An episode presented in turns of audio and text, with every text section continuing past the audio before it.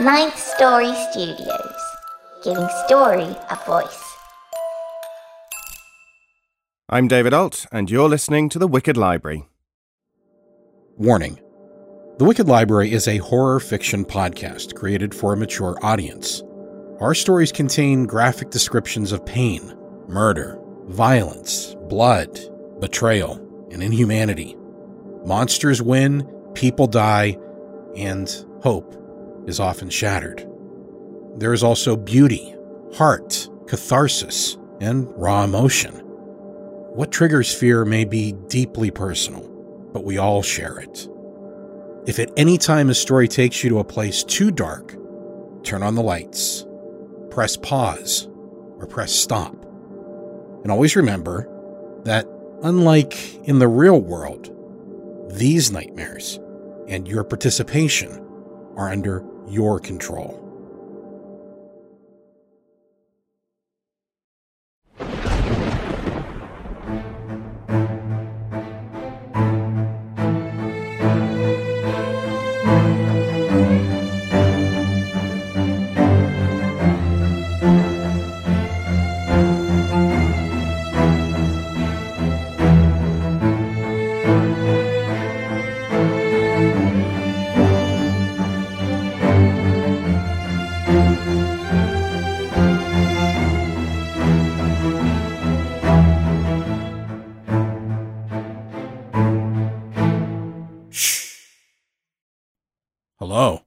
Welcome to the Darkness in Between, our interseasonal entertainment as we are hard at work on season 11.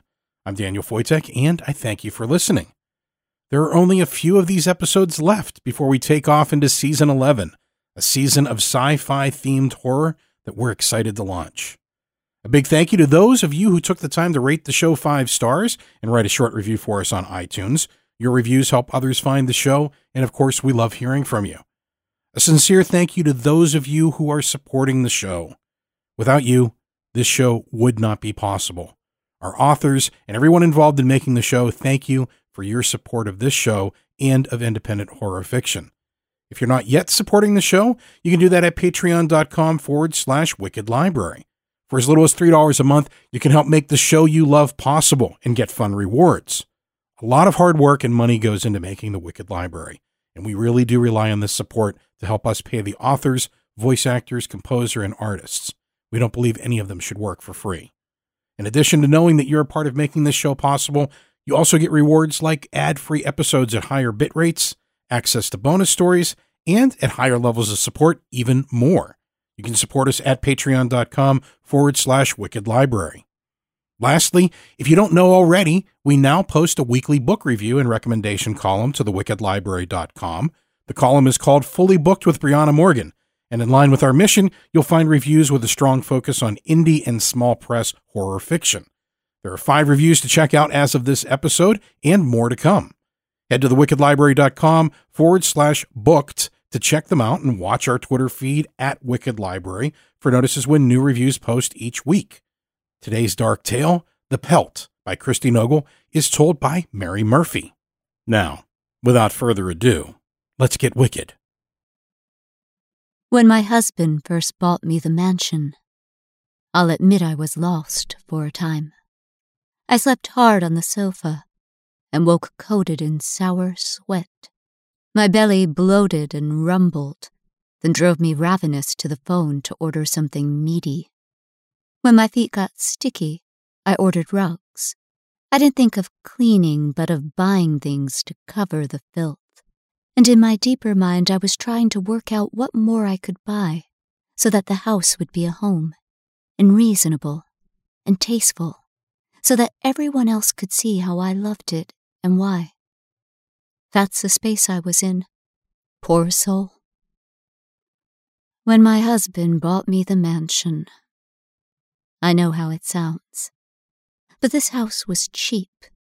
Cheap. Cheap because the hill view burned away. The real estate agent said it would be back to green in a year or two, but she and I and my husband laughed and laughed when she said that. I remember we stood in some back part of the house that looked out through all of the front porches and all of the back porches, and somehow also gave a view of the stairs, a white tiled space smelling of lavender and mildew, and echoing with our manic laughter, which gave it all a slipping, circling carousel feel. The neighbors who could afford to do so moved after the burn.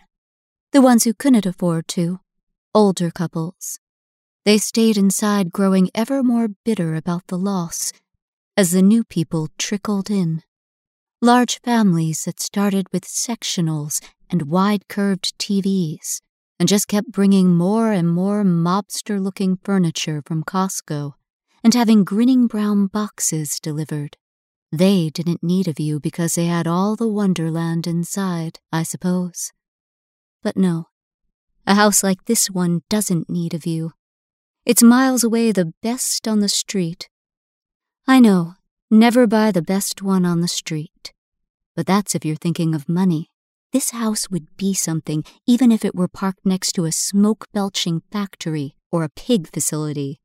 But here, here there's just no view and the lawns are a little bit brown, or really more of a gray.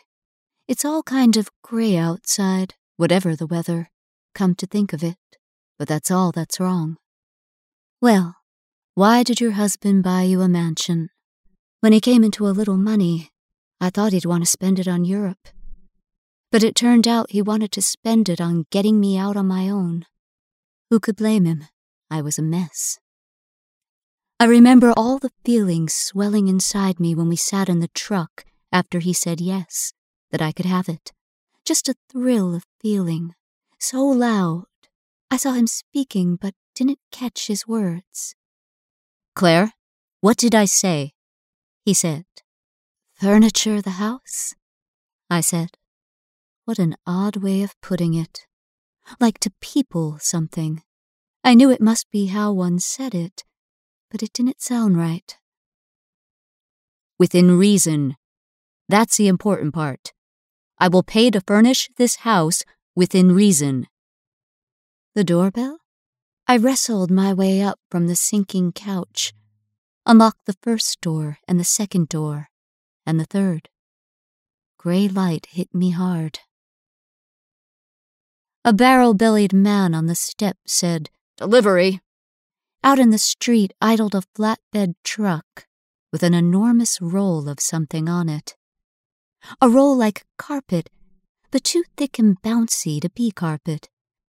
Beyond the truck, neighbors brought their heads out of their cargo areas to look at me. A roll of something springy like pancake appears in the street. But they stare past it to me because they never see me. Wrong house. I said. But the man beckoned me out, pointed to numbers on the house and numbers on the sheet. He said they matched, and I couldn't argue. The truck was already backed in, young workmen already unrolling the roll. I did have a dim recall of ordering a red fluffy bath mat and flat green kitchen rug. The phone screen was so small, though, and my eyes were getting old. The color hit me. A red like orange and pink and brown. So much color. So loud. The workmen were still unrolling it, and kept unrolling. I caught that the fur lightened at the tips like split ends. The pelt, then, of an Elmo who lived too hard and had too many home perms. I still thought it was a rug. It's awfully Max and Betty, I said. And when the man was blank, I said, I mean lurid, tacky. It'll have to go back. You think? said the barrel man. I was outside for the first time in who knows when. I even came off the step to pull up on the edge of this thing. It was so light I thought again of pancake five or six inches thick with the base a whirl of fibers and dry white clay flaking off of them, and seeds, small black seeds stuck to my palm. A young man took my corner from me and guided me away so his partner could get it nailed to the ground. Two more men were still unrolling the other end, It was going to span the entire yard. I can't have this, I said. It was definitely Max and Betty. And more importantly, it was not what I'd ordered. Or maybe it was, and I'd failed to take down the dimensions. Or I didn't deserve something like this. Maybe that's what I thought. Whatever, it was wrong. But the red carpet was over the grass now. It was the grass. And the young men were getting back in the truck. It looks great. So eco friendly, too. Good choice, said the barrel man. He put a rough hand on my shoulder and lingered on his next words. I knew someone had told him to say it. It gives a place a real autumnal feel. It was the right word. That thing cast a light that made me feel cool and wakeful for a change. Like fall, like going back to school, the promise of industry, something occult at the back of it. The man's face was close and smiling, all dark stubbled like a cartoon husband. All of a sudden, I wanted him to come inside. For a minute, I said, touched his shoulder. He backed away. Before it was over, we had some hard words. My husband had done this to me, or he had done this for me. I remembered it both ways, and was not sure which was true or if either was. Each memory was also a projection into the future, like this. Possibility number one. One year in the future. I will be tan and positively gristling with muscle in a black sheath, holding a glass of wine in Europe. My hair will feather better than it has ever feathered. I won't hate wine any more. I'll love it even though I still don't know nearly as much about it as my husband does. Someone asks about me, and my first impulse is to say I was lost for a time.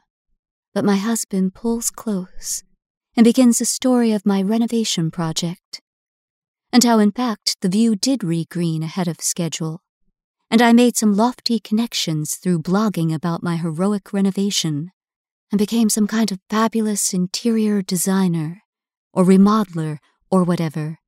The past for this future is an excited conversation we had in the truck after our first tour of the house. Possibility number two. One year in the future. I am still sleeping on this sofa. The past for this future is me hyperventilating, crying snot into the sofa the moment his truck backed out of the driveway. Your husband's truck? Or the barrel bellied delivery driver's truck. Both. Anyone could see which story was true. And I'd lied to myself when I thought I remembered some thrill of feeling. I didn't remember feeling. Five to seven bedroom suites unfolded somewhere upstairs. Extra bedrooms needed in case my daughters came. When Mary came, though, I stood inside the door of the first porch and said anything I could to make her leave. All the time I was thinking it was not possible I had once been so overcome with feeling to disobey my parents and take all the other harrowing steps to make her, have her, keep her. I wasn't that person. My husband didn't set me free, hoping I'd come back stronger. He threw me away because he couldn't suffer my hatred and lethargy any more. I heard his mocking voice. Oh, the world is ending! Oh! It was true I'd been in a low rage over things I wouldn't or couldn't change. I wouldn't make any move. So he moved me. What was he inside of the house like? I'm not picturing it. Tall white rooms with complicated windows and fireplaces. Rooms smelling of plaster and mice. More rooms peopled with ghosts. Ghosts of Christmas parties past and future. Dinner parties. School projects done at the table. So much baking and rushing around before work.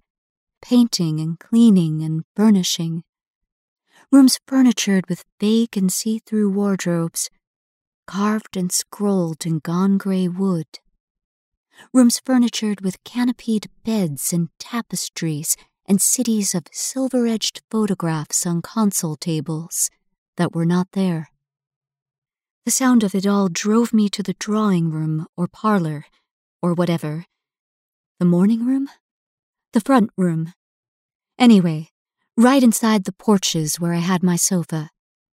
The ghost kept me there trapped and static, a little bug in amber.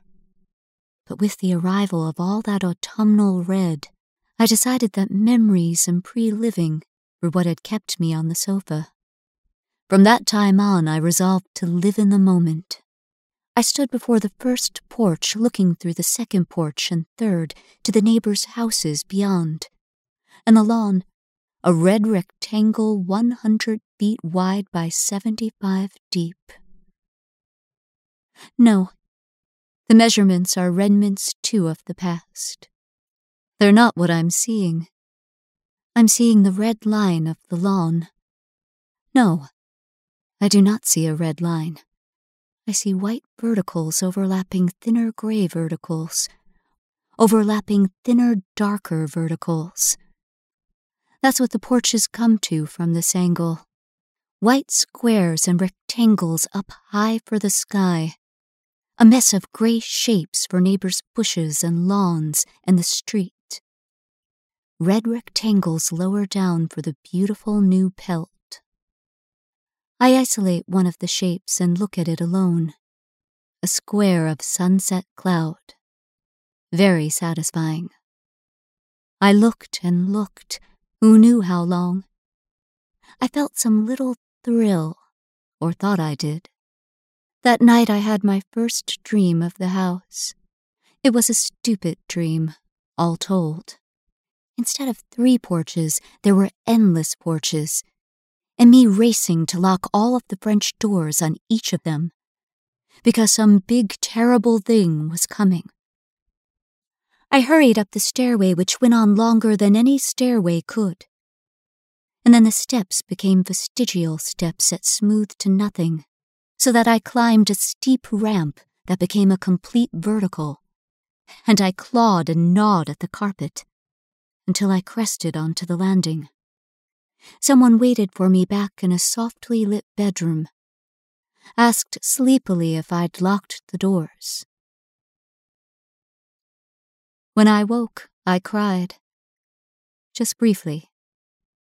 But I cried because he wasn't there.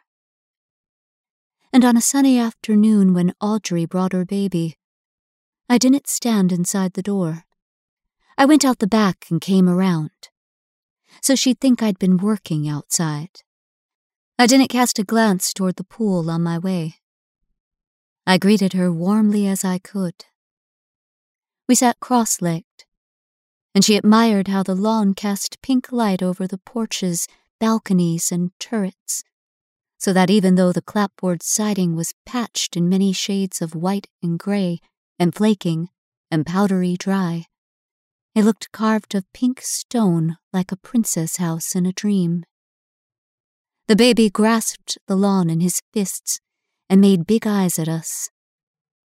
Audrey laughed and said, He's like, This is a thing? I wiped his silky drool into the fibers and felt something. The rains come at night.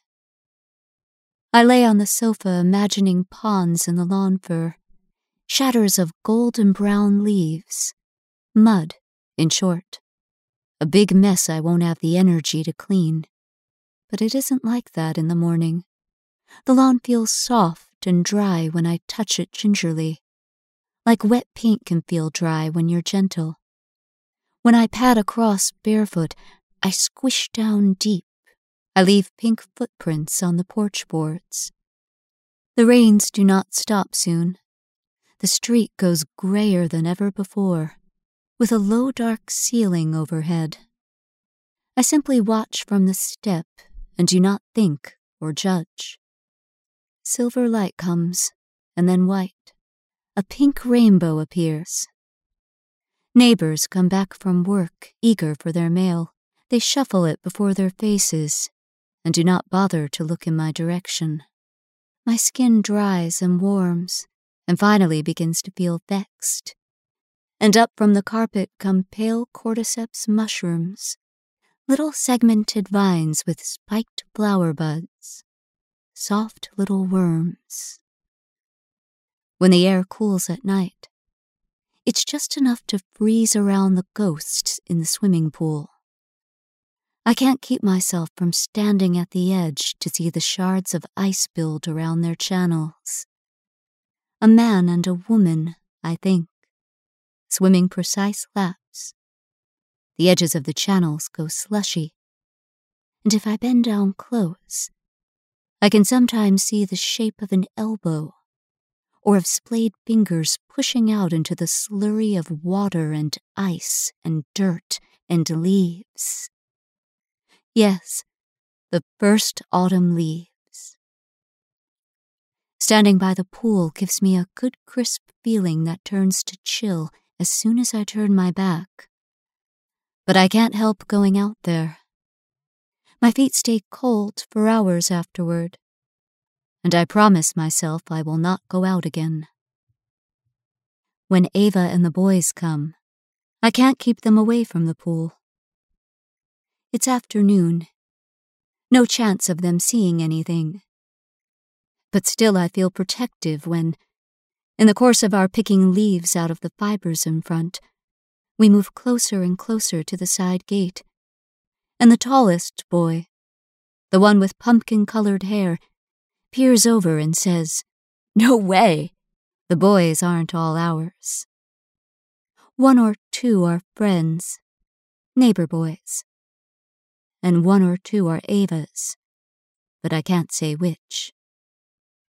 As we circle the edge, they say they could clean it, for pay, of course, and then they say even for free. They argue amongst themselves about whether to consider cleaning it for free. Then they whine in unison to be allowed. And if they could be allowed to clean it, they could be over here all the time swimming, and I would not have to be so lonely, they say. Ava wanders off when it's clear I will not budge on this. The pool stays as it is. If it freezes and cracks, just as well. Two more of the boys follow after her, but one stays. He comes close. Your house is what you have when you're old, isn't it? It's how you get other old people to come over and think you're cool. I'm struck how much he looks like my husband then the features just the same but more perfect, more smug if that's possible. I wasn't always as popular as I am now, he says. Something in his voice tells me he feels very noble just now. He lays a hand on my back, would lay it on my shoulder if it reached. Leaves rustle all around, and the cool, dusty smell of autumn swirls around in my hair. I used to be unpopular, actually. But then I made one good friend who had the courage to be real with me and tell me what I needed to do. Bright white teeth barely show out the corners of a thin sneer. Would you like me to be honest with you? He says. But just then Ava calls out. She and the other boys are approaching the gray SUV parked on the street. They're far away, tiny, faceless. Would you? I look down. The ground is thick with leaves now orange and pink and brown and glossy yellow. Graying grass pokes through in some places still. But the truth is that, even here in the back, the ruddy pelt has made inroads. The thatches sticking out between the leaves are as likely as not to be pink. When the green kitchen rug came, the kitchen was so distant. I placed the return label on the package and set it back in the mailbox. I will furnish the house within reason, he'd said, but I had no reasonable needs. Did you know, for example, that you can dry off the rain just as well with a wash towel as with a bath towel. It doesn't get any wetter than the bath towel would get. What I came with was more than enough. My phone, my sofa, a suitcase of clothes, a basket piled with washcloths and cosmetics. He'd offered things from his garage and basement, in case I needed time to decide on a scheme, but I'd refused. I had little enough use for anything except the phone and the beloved sofa that still sat in front of the fireplace where he'd left it. A curvy cut velvet thing that was my bed and chair and table. My protector, my fort, my cave. It was a right piece for a mansion. The spills and gloss of sweat. And even the sunken springs being a bit gothic somehow, and not out of place. Its pattern read as paisley or coleus leaves. And though its threads had many colors, from a distance it read as red as the pelt beyond the doors. That time I dreamed of the doors and climbing the stairs that became the ramp when I came to the top, and my husband asked whether I'd locked the doors. That wasn't the end of the dream. I doubted myself and turned back, down a different staircase. Of course, to check the doors, which turned out to be an arduous task. Because to check the outer ones, I had to unlock layer on layer of inner ones and then check each layer in order. An arduous task, but I finished and, blood pulsing in my head, set off to find the back staircase and finally get upstairs to sleep. I caught, though, a tuft of red just inside the first porch. I unlocked the door, and the draft blew the thing off to the right into shadow.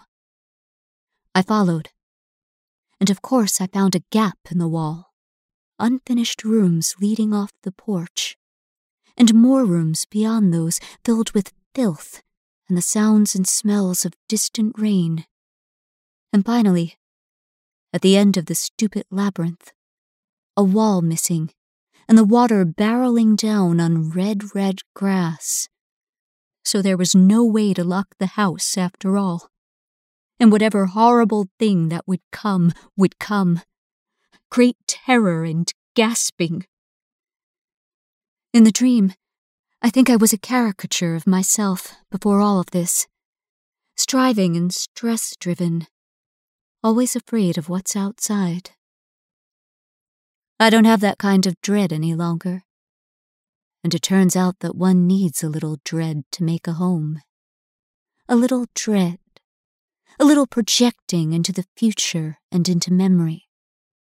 Without it, one cannot imagine which furnishings or which tasteful wall coverings are needed. One can't desire to recreate tender moments with the kin, or anything like that. A kitchen's built on dread. A luxurious bathroom. Are you kidding? Absolute dread. I wonder does your husband notice there are no charges on his cards except your food deliveries? That is what you're saying, unless we're wrong. You've done nothing to furnish the house. You've done nothing all this time. Maybe he's so flush he hasn't been looking at statements. Sure, or charging so much of his own that he thinks it's both of ours. I decided some time ago to stop wondering I spend more time outside now. Sleep less. My waking is as relaxing and restorative as sleep. I've depended on the sofa so much for so long now, and loved it in my way. I decide to set it free soon. I will drag it beyond the lawn for someone to take. But no, the time to think about that will be when I'm dragging it. Not now. The time to think about food will be when the delivery car comes. Not now. For now, I lay back in the sumptuous pile, admiring rows of black trunks still stuck like nails into the burned hill, the fallen ones like Roman numerals here and there. Birds go over, every one of them, even the occasional black one, is red breasted by the glow. I think of times my husband drove past a yard with too many seasonal decorations, or with a cardboard cutout of an old woman leaning over to weed, or a tire painted white with flowers inside, a gnome or bird bath. Even a bird bath. He'd say, That's real Max and Betty, after the neighbors who lived across the street when he was a boy. They took joy in garden kitsch, and for that they'd been a joke with him all of his life. If he drove past this house, and who knows, maybe he does drive past. Of course he does. It's what he says. I know it. I can decide to stop knowing it, though, so I do. I think that if I could open the house to the street, if I could unfold it to show what's inside, the neighbors would surely come to help. They'd bring their cast off things and all their hoarded cheer casseroles. As a house is now, still enfolded, anything could be behind the porches.